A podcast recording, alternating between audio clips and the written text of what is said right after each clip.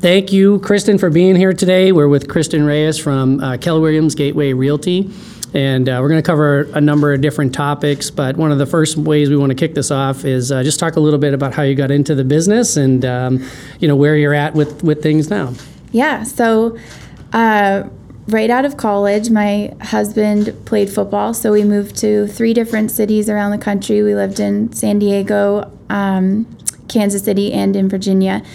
And everywhere that we went, um, we were kind of on our own as far as finding a place to live and trying to figure out how we could navigate um, not knowing how long we were going to be there and how long a lease to sign, should we buy something, things like that. So, um, Kendall and I, my husband and I, kind of figured it out on our own the neighborhoods to live in, the the um, types of properties that we wanted to be in, and we naturally became liaisons for other people on the team that needed help. There weren't, you know, resources available to us from the team itself, as as far as the teams we were on, that uh, could help us. So we would help different players and their wives or their significant others just figure out where would be the best fit for them and um, if they should lease or buy. And it was just something that I really enjoyed, and that was kind of how I knew that I wanted to get into real estate.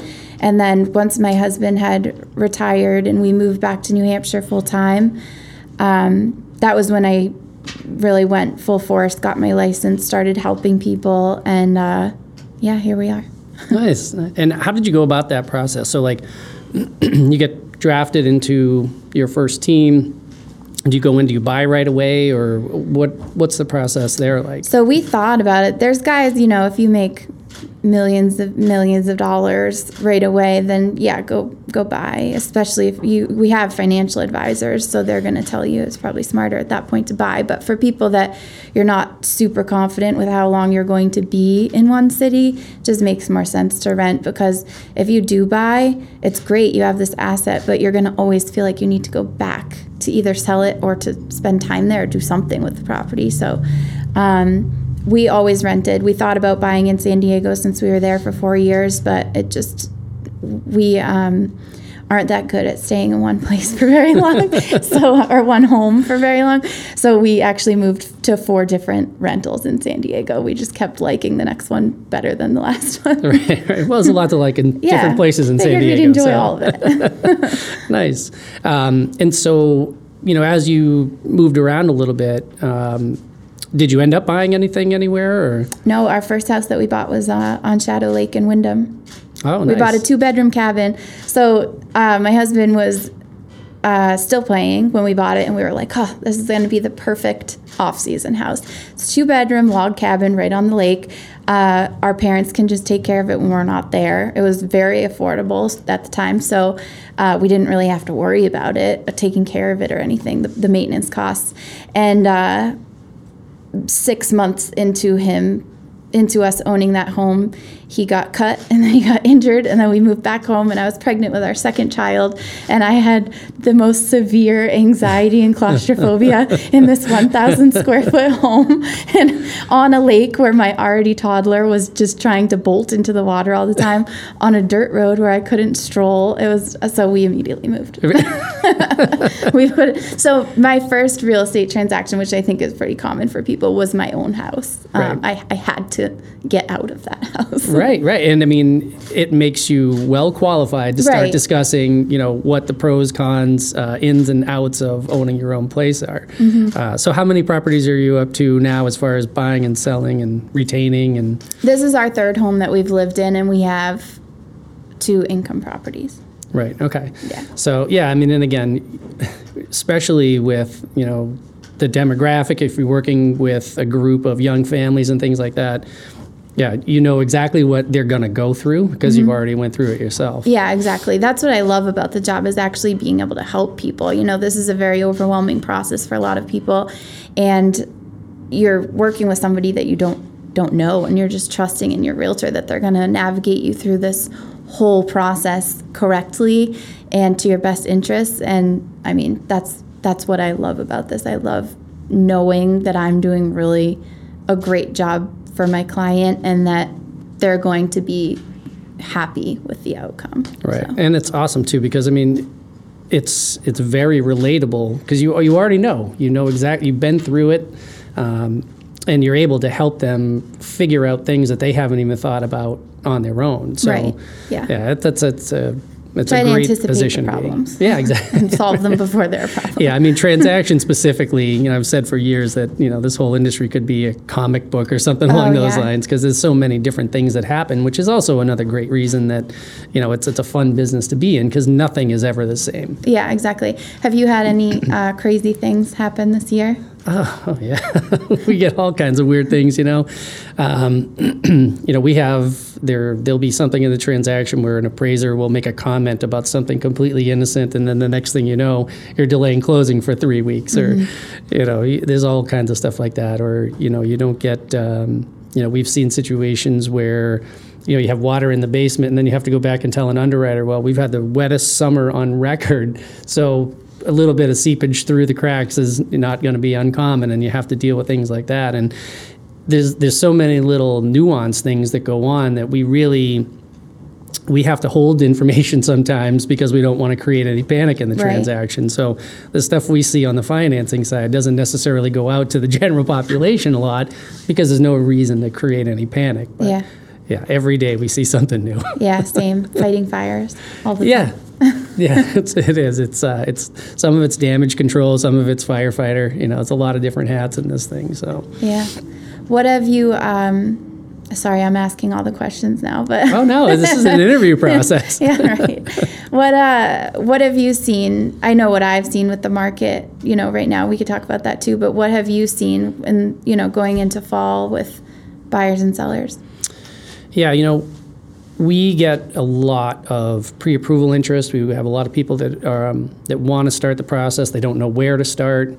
Um, and you know, my, I think my my advice to everybody is is do it now. Just look at it now, and you know, we can help create the roadmap once we know where we stand today. So you know, if you qualify, great. Then this is the next step. If you don't, then here are some things you can work on. You know, to get. So the one you know sort of mantra I've tried to live by is that it's never no, it's kind of when. Um, but right now, what we're seeing a lot of is you know people still think you're going to get that you know air quote deal out there, uh, but the reality is is that the market's still extremely competitive. We are fortunately seeing, um, at least we're hearing that there's more inventory coming on. Some of it is sitting a little bit longer, which you know is is good for the first time buyers. You know, the first time buyers make up like almost 70% of the market. So um, we try to get these guys really just to get, you know, get their stuff together now, get your income together, you know, is your job situation secure? You know, give us all the details so that we can help, you know, really get that um, solidified and you know exactly what you can go after when you want to when you're ready to do it. So Yeah, I love that. Yeah, in the fall, I think that the strategy for especially first time home buyers is if you see something that you love, like let's just pounce on it because you know, in the springtime we would wait until after the open houses because you know you're going to get, you know, 10 offers or whatever it is. Right. So it wasn't as important to get in as quickly, but right now if you can just get in and give the seller a solid offer that both parties are comfortable with, get it done and don't even like you know don't let the seller even worry about how many offers they're going to get or what they might miss out on No, I, I agree. And then, you know, we've, we've talked about this internally here in our last several meetings is that historically, going back five years, at least here, the fourth quarter has been our biggest quarter uh, as far as financing goes because you still have that idea that, you know, you may get that deal in late fall or early winter when in reality there may just be more options on the table for you. Um, and that's proven to be the case is that a lot more options come on the table. You know you get to the end of summer and for the most part, the people who've wanted to get into their school system or their specific town or whatever the case may be, they're they're there, they're settled, and a lot of those people in the spring who were outbid now come back around and have opportunity again. right. And so, you know, we get a lot of calls, and we always, I think we do a good job of staying on top of any expired pre approvals and things like that because we just want to get a, a, a gauge on where these guys are in the buying process. Are they still looking, you know, are they frustrated because they hadn't found anything in six months? But that's a, you know, it's all just part of the process. So it's let's see where we stand today and then we'll put you in a position to go now. Right. Yeah. Yeah. I say, um, you know, the fall is the best time to buy, but I still I got beat out yesterday by an, a house that had six offers. So you never Right. know. It's you know, and again, it just depends on um, you know its location, right? I mean, Yeah. real estate. That that's the one thing that that's great about it, and it's it's unique to our business is that it's hyper local. Um, there's very specific reasons people want these specific Mm-hmm. towns, and if you just happen to be caught on a day where those same six people want the same house, yeah. they're just going to offer whatever they want to get it. Yeah, we were saying before the best house in the best neighborhood is always going to sell, you know, in most markets it's always going to sell for the the best price, the fastest. But this past year we saw all of these decent houses in okay neighborhoods, you know, getting astronomical sales prices just because of the demand up here, but in the fall is you know where you might those decent houses are going to maybe sit for a little bit longer. They still might end up getting you know at or above asking but they're probably not going to go in the first couple of days. Um, but i would say to you know to people who have those houses that maybe it's not the nicest one in the neighborhood or it's not the best road um, get ready you know get your house ready now get your finances in order figure out a plan so that you can sell in the spring because going to get crazy again It is. I mean, and you know, all indications are it's going to be this way at least for the next year. I mean, at the very least, you know, I mean, we've still got um, a very, very strong real estate market in this particular area. Um, how are you getting your message out to you know sellers to potential buyers? Like, how are you reaching those guys and, and you know telling them here's here are the things you should be doing? Yeah. So with sellers, with um, I'll do um, geographical, you know, um, what's it called, lead generation. I'll Yep. I'll pick the neighborhoods that I know have people that may be intending to sell and target that area and get a lot of uh, listings that way. As far as buyers, it's almost all referrals or social media. Speaking of social media, how has your journey been? my journey's been great because I have great people behind me that do all this stuff for me. So they take, they get to take all the credit. They come around, they take all these nice pictures of me and uh, make me look good out there. Are you enjoying it?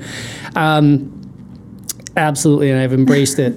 I would say quite a bit. Um, Yeah. You know, to the extent that I actually will now post on my own a little bit here and There there. you and, go. and it's it, it was. Um, for me, it was just you know so many years of referral based business, right? Mm-hmm. And and it still is, right? That's that's how we make our living, both of us. Um, but you do have to be out there, and you got to put your you got to put your face out there, your name out there, and let people know what you do and Yeah, share your successes. reminding people. That's it. You know, so and, and what I talk to our sales guys about a lot is, um, you know, it, it's staying in front of their people and their referral partners all the time because it's very easy to get off track with that relationship um, just by not staying in front of them one way or another. Um, and you know, you work really hard to build a good relationship. You have a lot of transactions that go really well, but then next thing you know, if you don't, you know, maintain that, it can go south in a hurry. Yeah. So Well, and it's both of our industries we're being paid for the services that we're providing, right? And so to be able to project what you can offer and show people that you really know what you're talking about and um, the value that you could bring to them is is so helpful, especially when people are already spending so much time on social Right. media every day. You know, if you look at your phone usage, mine anyways is like three hours a day that Oh, yeah. I'm spending on it. So Right. I may as well be finding people who need my help that I you know that I want to work with. So Absolutely, and I think you know, in, in doing the right, um, targeting it the right way, and getting your message out the right way is as important. And I think that that was really my the thing that sort of prevented me from doing it more early on was okay, what was the right way to get my message out? When in reality, just don't overthink it. Just get yourself out there. Mm-hmm. Right. And so that was sort of a roadblock. have you done one of these yet? Isn't that TikTok? Yeah. So my kids That's get next me week. involved. Yeah, my kids get me involved in that, and you know, I'm not sure I'm ready to go down that road. However, I do have an assistant that has been pitching TikTok to me, and Yeah. you know, we actually do, did like, make a the video. pointing. Yeah, Refinance. Rates are low. That's a good idea. So I think we, we should spend more time on this um, because I did one of those where it's like, uh, who's the you know most likely to be the bad one, you know, and you point to one of your kids and that Oh, kind of yeah, thing. So. I was like, yeah, I've gone through that I need to exercise a few it, yeah. times. So yeah, if, if you follow my nine year old, she'll be she's really the TikTok star of the house. That's funny.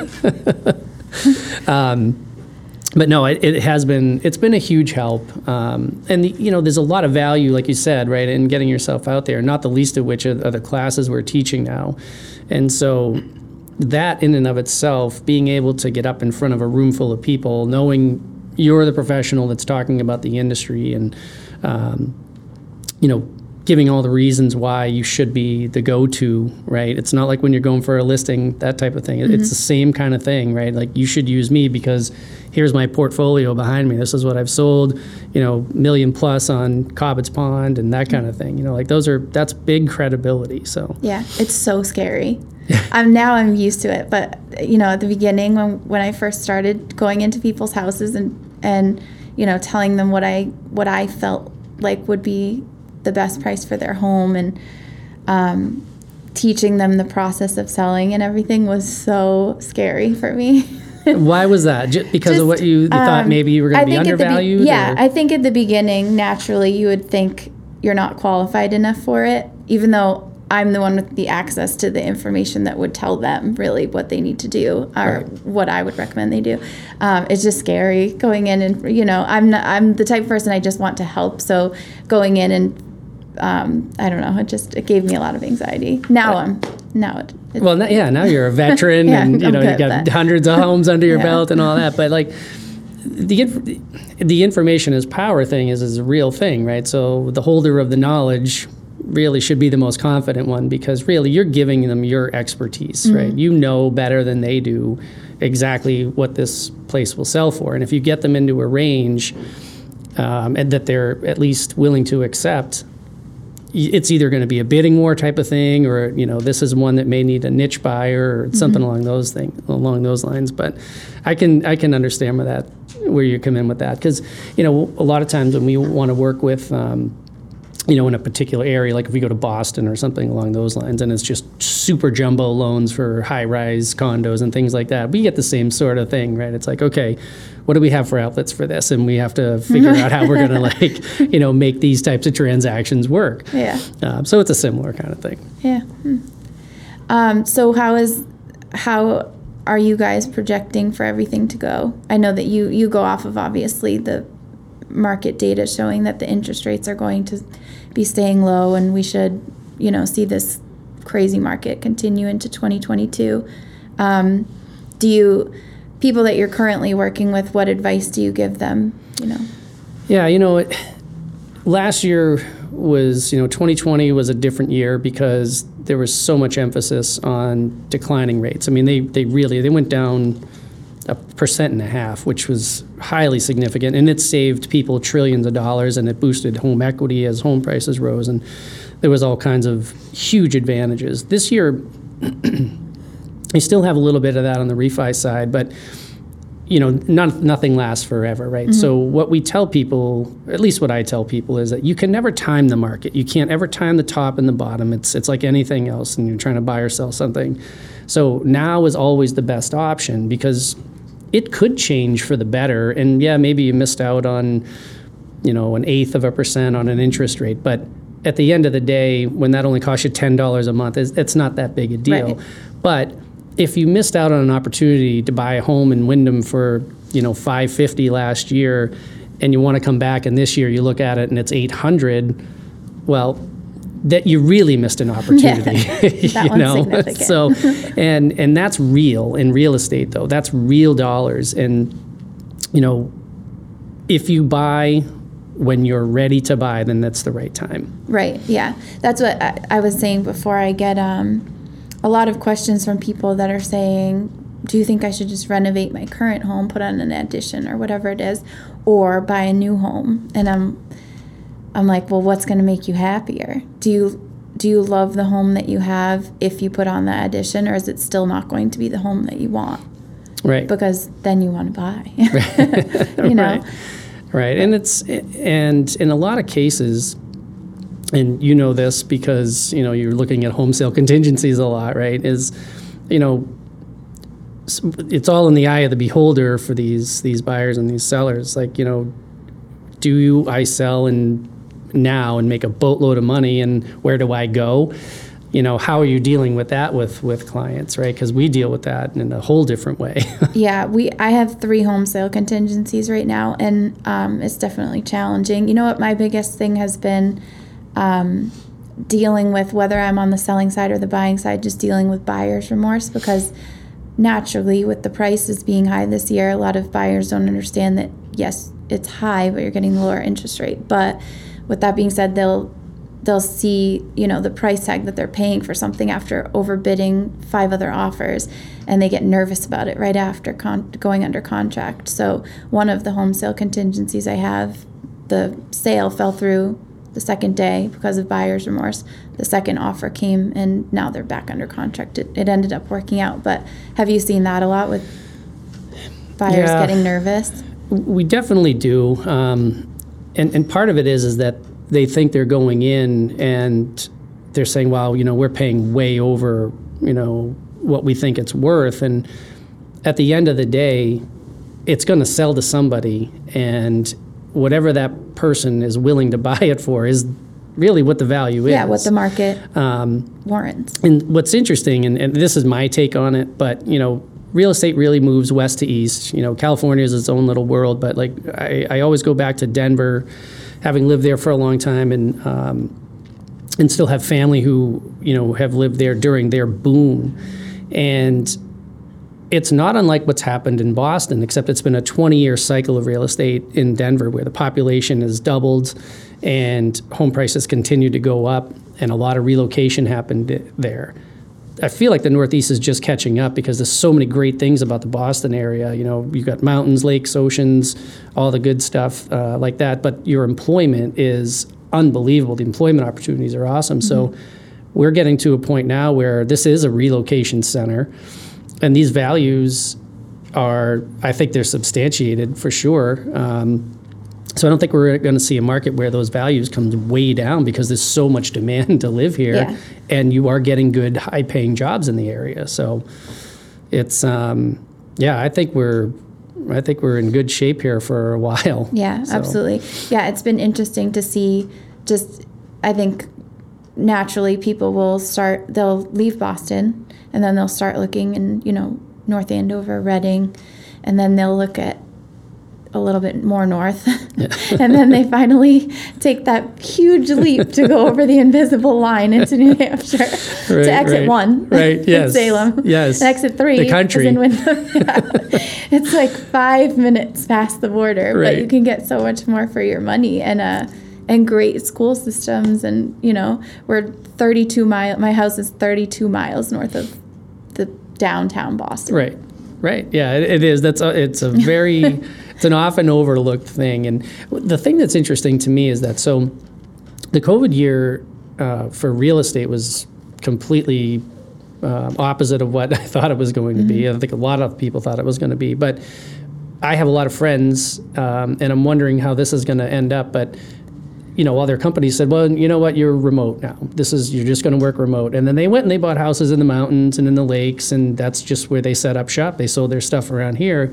So I'm wondering if these people are going to start to migrate back down Yeah. toward this area when they're forced back into the offices. or you maybe know? get a studio So- apartment downtown. and then when you think about like all the new construction that's going to continue to happen, it's going to have to happen, especially in southern New Hampshire, to just create more um, housing opportunity. I'm just, I, I'm wondering if last year really set us up for continued, you know, real estate opportunity going forward for the next couple of years. For sure. Yeah, a lot of people that come to us, they're they want something either new or built in, you know, 2015 or after just because of they're afraid of the maintenance. Moving from, you know, South Boston where you only take care of one floor of a triple decker and you're even the exterior was taken care of by the HOA. It's all of a sudden having 3500 square foot colonial, they're terrified. so they want something that's pretty new and Right. I mean that's going to keep justifying the new building. It definitely is. I mean, and these these cluster housing, you know, uh, developments that are you know that are happening all over Londonderry, Windham, Salem. Um, I think again you're going to see a lot more opportunity with with stuff like that. So, do you work with builders now, or. No. One, one builder, but no. right, right? Yeah, I mean, there's a huge opportunity there to you know to jump in and make it part of your regular business because if you're I'd going love to list, there are yeah. any builders that are looking to work with Kristin Reyes, I am here. I'm willing. All right, world, we're putting that out to you. So Put it out in the listen up. Nice, that's good. Um, yeah, so talk to me a little bit about how um, you know you sort of manage your business and like that sort of entrepreneurial um, you know play that goes into this, right? Because you are self-employed as a real estate agent. You don't we don't get paid until these these transactions close. So Yeah. how do you sort of manage that and three kids and all that? so I have a coach. That's how.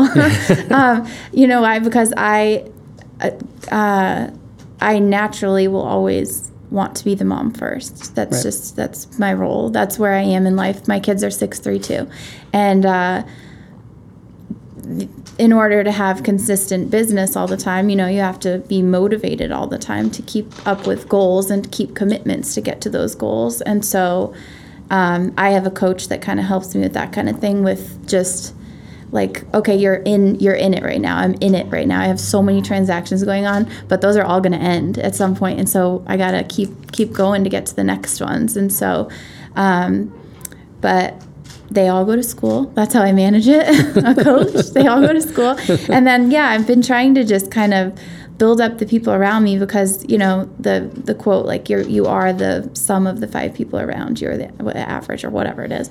But I feel as if there are so many people that I'm good friends with that have just amazing talents and amazing qualities and they are capable of so much.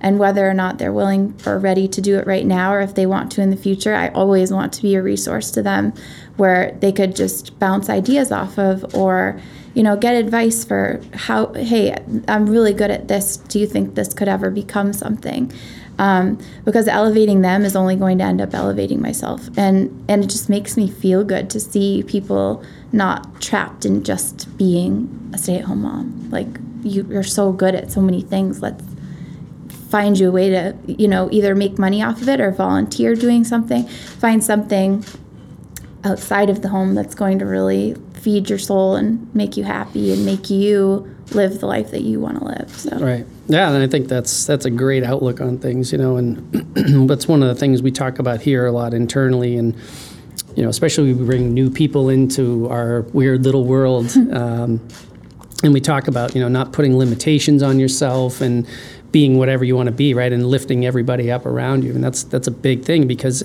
everybody's wired differently, right? There there are the leaders of the pack that are just gonna you know they're ultimately forward thinking and that they don't live within any you know confines of a box right? Um, for me it took me a long time to get out of that um, because i based i was so based on structure right? So we go back to the social media thing. I'm like i don't know if that fits in my box. But then when you just get it out there and you get yourself out there and you take the limitations off yourself like what you are able to accomplish without any limitations is just it's 100% up to you and whatever Yeah. you want to make it. whatever you're willing to do the work for is what's going Right. to come back so. you know I and I actually told our, our guys today in our sales meeting so I'm running a marathon in a couple weeks and But, you know I've done I've done a bunch of these and you know one of the things that you have to do is there are non-negotiables right like I look at my week every week I know what runs I have to do I can't miss any of those because you can't just go run 26.2 and if you do you're, there's going to be some real problems down the road um, but there are things you can tweak along the way right so as long as you have a plan you know a general outline of it then you go and get it, right? And so I can deviate from that plan, but the activity still has to happen. So maybe the run doesn't happen at 5 a.m. It happens at 6:30 at night, and either way, you're doing it in the dark right now, right? Mm-hmm. But it has to happen because it's a non-negotiable activity for that day. yeah So, you know, if you hold yourself to that standard in your business life, right? Like I know there are certain things I just have to do. Like I'm teaching a class next week and or tomorrow actually, and that's non-negotiable. That has to happen tomorrow for me to get what I want out of it and for, you know, the realtors that I'm giving this to to get what they want out of it. So mm-hmm. I just try to get it all done. It doesn't have to be 100 hours a week, but it does have to be defined somewhat. Right. Yeah. There's things that you absolutely have to do every week if you want your business to be successful. Yeah, yeah, and really, you know, it's on a daily basis. You know, when you think about it, as long as you're moving, you know, moving the needle and not ever really, you know, you always want to sort of look back on experiences, but never really dwell in the past, right? You because that gets you nowhere. So mm-hmm. it's if you're forward thinking about it and just say, okay, what can I do differently? I learned from this situation. You know, it happens all the times in, in, in every single transaction we do. You know, like what could have been done, done differently mm-hmm. or that type of thing. So Yeah. Yep.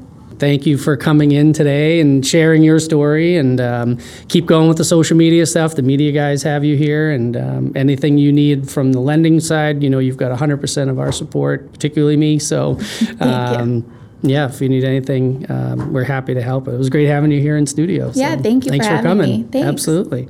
All right guys. Thanks very much